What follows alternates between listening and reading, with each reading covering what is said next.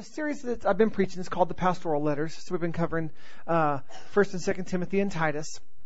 And um, last week, the Lord just flipped up the script on us. He made it abundantly clear um, that He wanted me to deviate from um, from the series and to preach on forgiveness. And so that's what I did last week. And uh, you know, I just want to encourage us with this. Although we have our plans, although we have our ways, although we have the things that we want to do, uh, church, we always have to be a people that are yielded to God and His way, and, and we can't be so structured that we uh, we have a rigidness to us where that we won't bend to His Spirit. And so, um, I think that last week was just uh, a testimony of how we're supposed to live our lives. That yes, it's good to have our plans, and it's good to have you know our ducks in a row.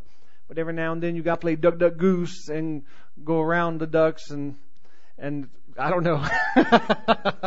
so, but you know what I'm saying.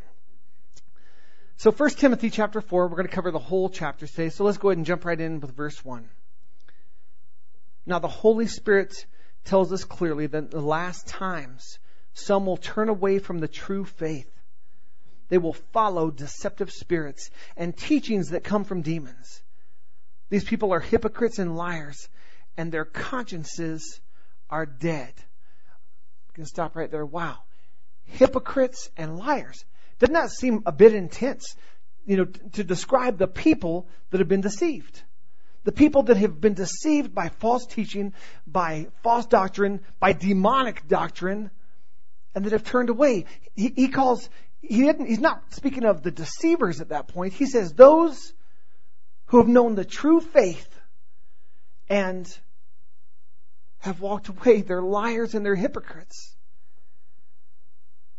That word hypocrite is translated as an actor on the stage, somebody just going through the motions, an acting player.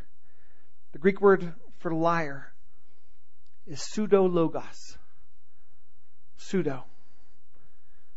A false speaker, uh, one who brings false words, a liar. Somebody putting on a mask and putting on a show. Why does Paul refer to these people as liars and hypocrites? Because when we have experienced God, we have experienced His love. We have experienced His power, His grace, His abundance, His life. When we've experienced the true faith and we walk away then our life becomes a lie. Our, our life becomes a lie. We're no longer being true to who we are. Well, who are we? Well, once we've known Christ, we are free. We are redeemed. We are healed. We experience truth. We experience freedom. And so Paul's making a statement here, a bold statement that your life is a sham. If you've experienced that and you walk away, your life is a lie. You're wearing a mask. Uh, my friends, it's my experience that that mask, when people walk away, oftentimes it, it comes in the form of some of the things we discussed last week of unforgiveness. It comes in harshness and bitterness and um, and just an assault against God's people. Somebody who has been in church and then kind of walks away. Um, they're most often not content just to sit there and go, "Well, God, you know, hey, hey, something bless you, you know, have a good time." You know, their life becomes all about assaulting the church. Um, so here's what I want to encourage us with. Um, the truth is the truth. And He brings freedom. And we have people in our lives who fit this description. But we need to be faithful in praying for those people and proclaiming God's love and His faith and His goodness and pointing them to Jesus. And you know what? If they if they point up uh, a pastor or a church or leaders that have hurt them, just hey, I, I apologize. I'm sorry. You know, I, am sorry that you've been hurt, but it wasn't Jesus that hurt you.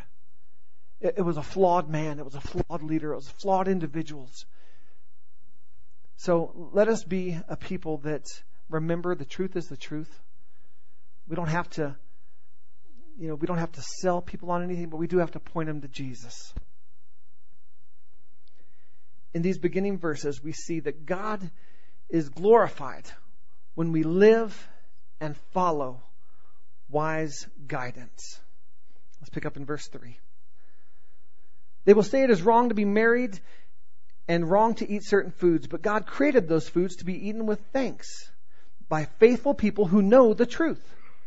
Since everything God created is good, we should not reject any of it, but receive it with thanks.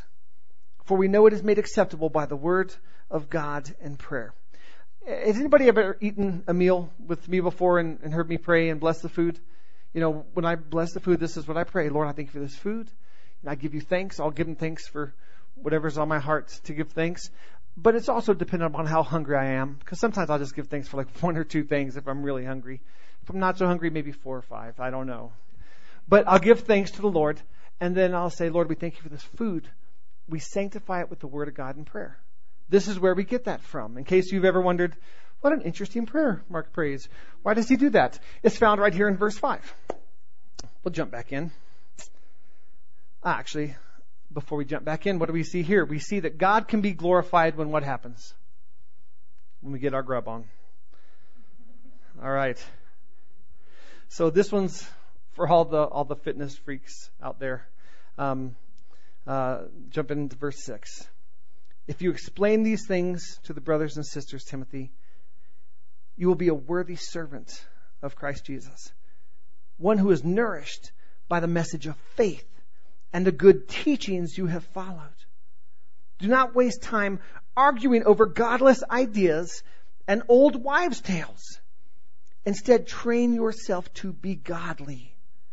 Physical training is good, but training for godliness is much better, promising benefits in this life and in the life to come. Let me take a moment and just remind you, real quick, that godly training, uh, leadership training, it starts this Friday night at my house, 7 o'clock. Would love to have you there. Jump back into verse 9. This is a trustworthy saying, and everyone should accept it. This is why we work hard and continue to struggle or continue to fight. For our hope is in the living God, who is the Savior of all people and particularly of all believers. Teach these things and insist that everyone learn them.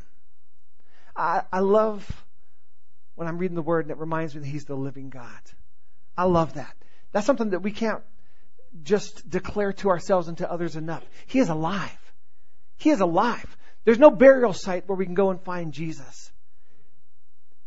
We, there's a hole. There's an open tomb, but he's not in there. He's alive. The six verses that we just read show us that God is glorified in our godliness. When we pursue a godly life, and our life just exudes godliness. We look like Him. We talked about that last week. We look like Him. We sound like Him. We act like Him. People are drawn to us. Why? Because they're being drawn to Him we point them to Jesus. He is glorified in our godliness. The next one is one of my favorite verses in the Bible. It's one that I encourage everybody, if you don't have it memorized, memorize it. Verse 12. Don't let anyone think less of you because you are young. Be an example to all believers in what you say, in the way you live, in your love, your faith, and your purity. I love that. You know, uh, as a church, we're young. We're considered young. We're less than three years old.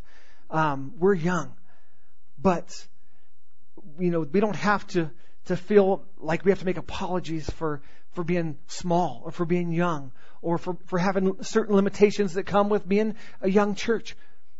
We can be proud because the full strength Jesus lives here the full strength Holy Spirit moves in this place. And, and we operate in everything we do with the full passion of that God. So it says, be an example to all believers in what you say. I love this. That word example, the Greek word is typos. And, and before I, before I expound upon that, I just want to encourage you guys. When you're studying the word, there are so many wonderful aids. If you, if you have a, a big, strong concordance and you want to flip through that, that's awesome. But if you don't, you know, and you have a laptop or a computer or an iPad or, you know, go on the internet, go to uh, blueletterbible.org or go to biblecc.com And when you look up a verse, you can look up the, the translation. What is the original Greek of this New Testament passage? What is the original Hebrew of this Old Testament passage? That's how we study. That's how we study to show ourselves approved. I, I say it all the time, but it's not literature. We're not just supposed to gain a bunch of ground. Well, I'm going to read three chapters before I go to bed. No, just, I'm going to spend time with God before I go to bed. And if I don't get past one verse, then man, that's going to be one heck of a verse, huh? You know, so just be with God. So, um, looking up the words, it says, be an example. That word example is typos. And it means this the mark of a stroke or blow. A figure formed by a blow or impression. The mark of a blow or an impression. It's the same word that was used in John chapter 20, verse 25. I'm reading from the New King James. The other disciples therefore said to him, We have seen the Lord. So he, this is Thomas, said to them, Unless I see in his hands the print or imprint of the nails, and put my finger into the imprint of the nails, and put my hands into his side, I will not believe. It's the same word, the imprint that thing that remains after you've been with Jesus. We are to be the impression of Jesus. We are to be the imprint of Jesus. And, and then it says right here, what, in what ways? In what we say, in the way we live, in our love for our brothers, in our faith, and in our purity. I love this passage. Memorize it. 1 Timothy 4:12. But keep in mind the way that we live that godly life that that we don't have to worry about anyone looking upon us is if our life reflects Jesus. If our life is the imprint of having been with Jesus. Isn't that a great just I love that. God is glorified in our godlike imprint and impression, both in how we look like Him and our imprint and impression upon others. Is anybody picking up on, on my theme here? I'm rhyming. I have the G's. The G theme. I'm pulling a little MC Dr. Seuss out, out of here, you know, and to, to do a little one, one fish, two fish, red fish, blue fish. But, uh, yeah, my alliteration, it's groovy and great. Let's go. Jeez. God is glorified when I'm an old G. There we go. Verse 13. Until I get there, focus on reading the scriptures to the church, encouraging the believers and teaching them. This is verse 13. What does this show us? God is glorified in our gatherings.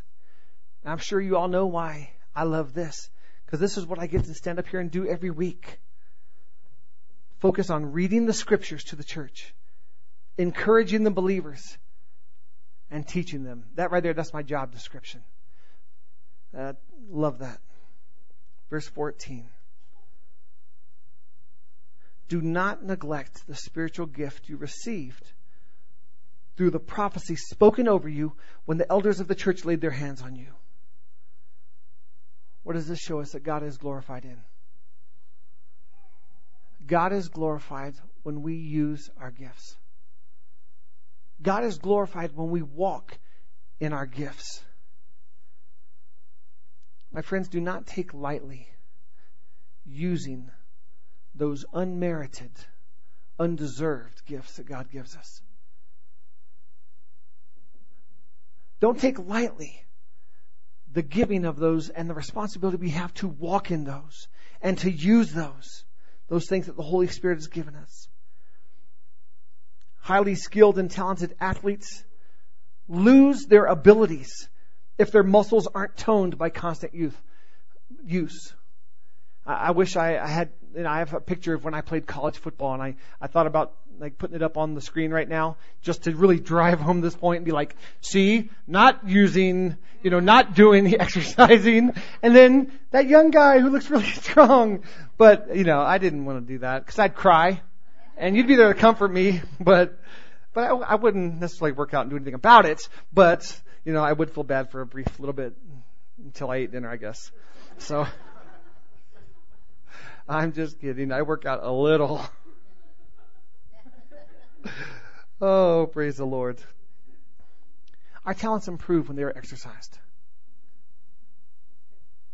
Our talents improve when they are exercised. And if we don't exercise them, my friends, they, go, they either go away or they're taken from us. Well, who takes them? God. And gives them to someone else who will use them. They will go away. They will be diminished. We'll forget how to use them. We'll no longer have the confidence to flow in them because we haven't walked in them. So the challenge that, that I'm issuing right now, walk in those strengths, walk in those giftings, walk in those things that God has given you and use them. Use them. If you don't know what they are, you know what? We can find out what they are. That they're probably pretty readily evident to the people that are around you, what those giftings are. So if you don't know what your giftings are, hey, I, I just don't know what the Holy Spirit's given me.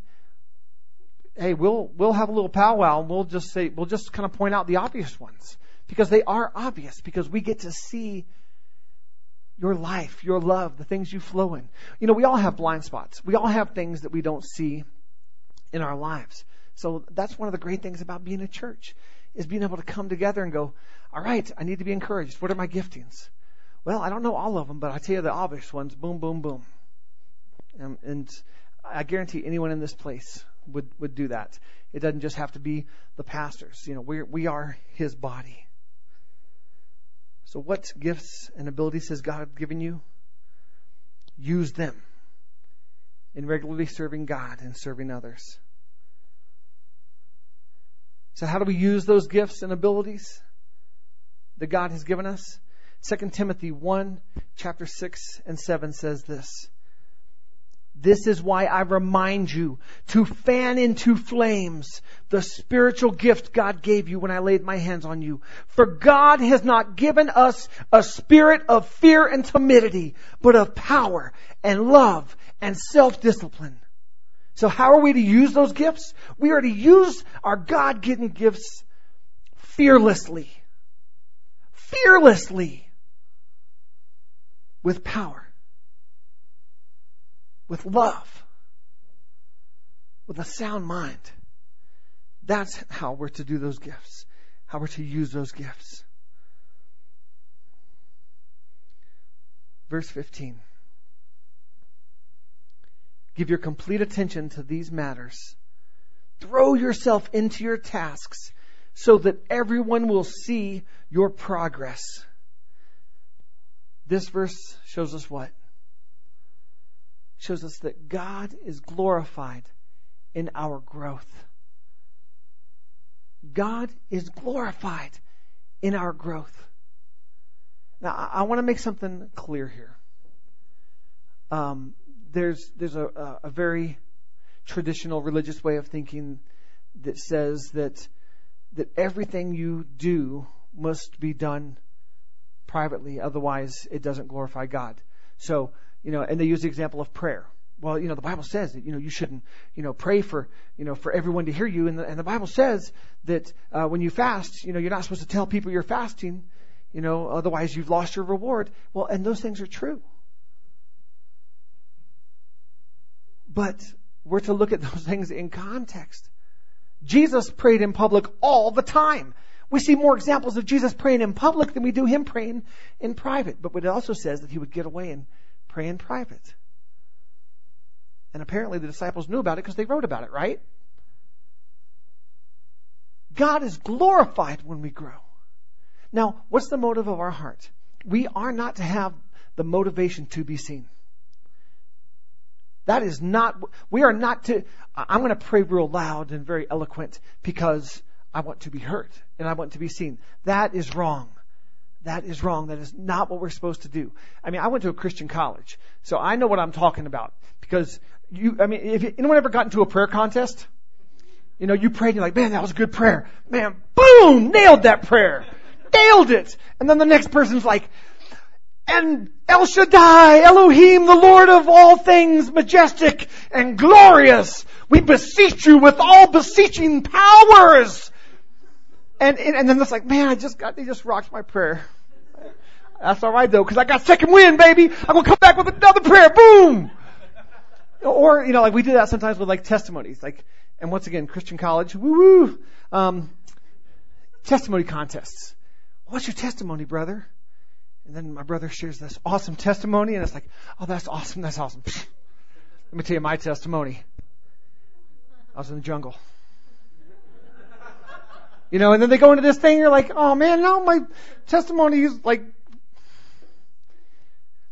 our motives are not supposed to be to be seen. We want Jesus to be seen, but my friends, we are not supposed to live our lives in a closet. We're not supposed to live our lives where that He doesn't receive glory because of our growth. Uh, you know, Hawk's a great example. God is glorified because of His growth. People that haven't seen Him in a year and they're like, brother, you're a different man. What happened? He's like, Jesus. God is glorified because of growth. So, my friends, we are supposed to grow. We, we do need to be growing. We need to put childish ways behind us. Paul said that when I was a child, I thought like a child, I spoke like a child, I acted like a child. When I became a man, I put childish ways behind me. We are supposed to grow up in the Lord and put childish ways behind us. We are supposed to live our lives full of godliness so that He is glorified. But we need, we need to be out where that people can see the change in our lives. Because He receives glory in our growth. God wants people to see the work He has done in our lives. So we've come to the end of chapter 4. We have one verse left.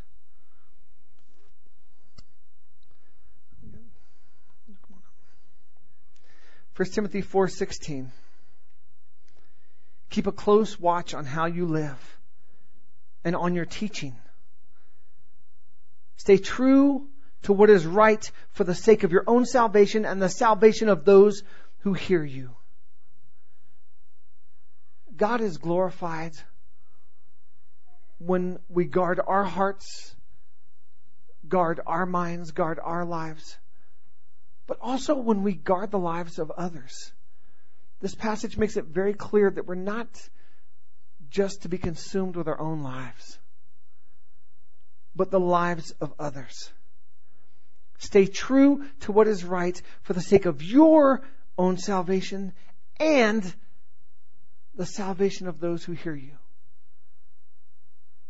Just as I said, God receives glory with our growth. We represent Him and they know it. People outside these doors, the people that we've proclaimed Jesus to, they know who we're there for. They know who we represent. So let's represent Him well. We, we bear His mark. We've been impacted by Him. And we bear His mark and we look like Him. And we live like Him. My friends, let, this be a word of freedom. We're not meant to be perfect. We're just meant to be real. What's the challenge at the beginning of this chapter? Don't be like those people that put on the masks and that are up there just acting. They're living a false life. Don't be like them. You know what? You know what glorifies God? We're out there in the workplace and we have a moment of genuine junk. Could be something happened and we just dropped a load of words. Filth, flarn, summon, summon, filth.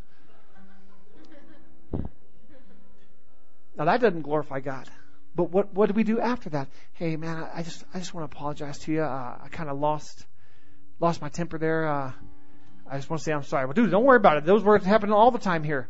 No, I know, but but I'm I'm a Christian and and I want my life to glorify Jesus. And I just I don't think those words glorify Jesus. So I just wanted to let you know I'm sorry. I, told him uh, that I was sorry. And he said, I forgive you. So I just wanted to make sure that you and I were good.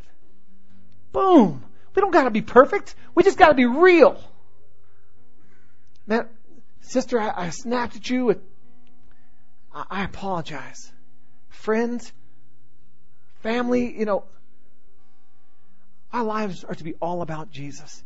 And everything we do, that's why I love this chapter. Everything we do has the potential to bring glory to God.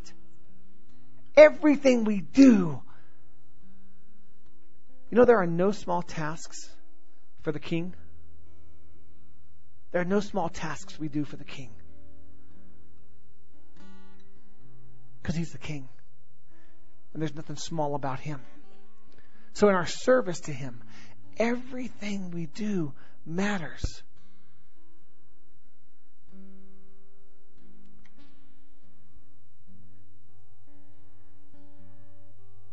Hmm. you know, I felt like the Lord, you know, had a theme going in just about us being with Him and having fun. I want to encourage you guys, spending time in His Word. I mean, it is fun. I mean, I think it's fun. We should think it's fun. We get to be with Jesus. He gets to show us cool things. I mean, I'm telling you, I didn't know going into this message, and I, I knew I liked uh, uh, 1 Timothy 4.12, do not let others look down upon you for your age, for your youth. But that whole, the imprint, the impression, that word typos, example. You know, I didn't know that. I got that through studying His Word. So, believers, study His Word. This is one chapter. Now, it's very rare. You know this. It's very rare that I preach a whole chapter. This is only 16 verses, so it's a pretty short one. But we don't have to cover a lot of ground in our time with the Lord. We just have to make it good time. It's got to be thoughtful time. He's got to have our full attention. Tomorrow, if you really want to watch the Broncos Steelers game, then don't try and squeeze in some Bible time while watching the game. Enjoy yourself watching the game. Have fun. Hoop, holler, woo, cry, do whatever. I don't know what the outcome's going to be, but you know, you know, have an appropriate response. when you spend time with Jesus, give him your full attention, give him your full time just as much.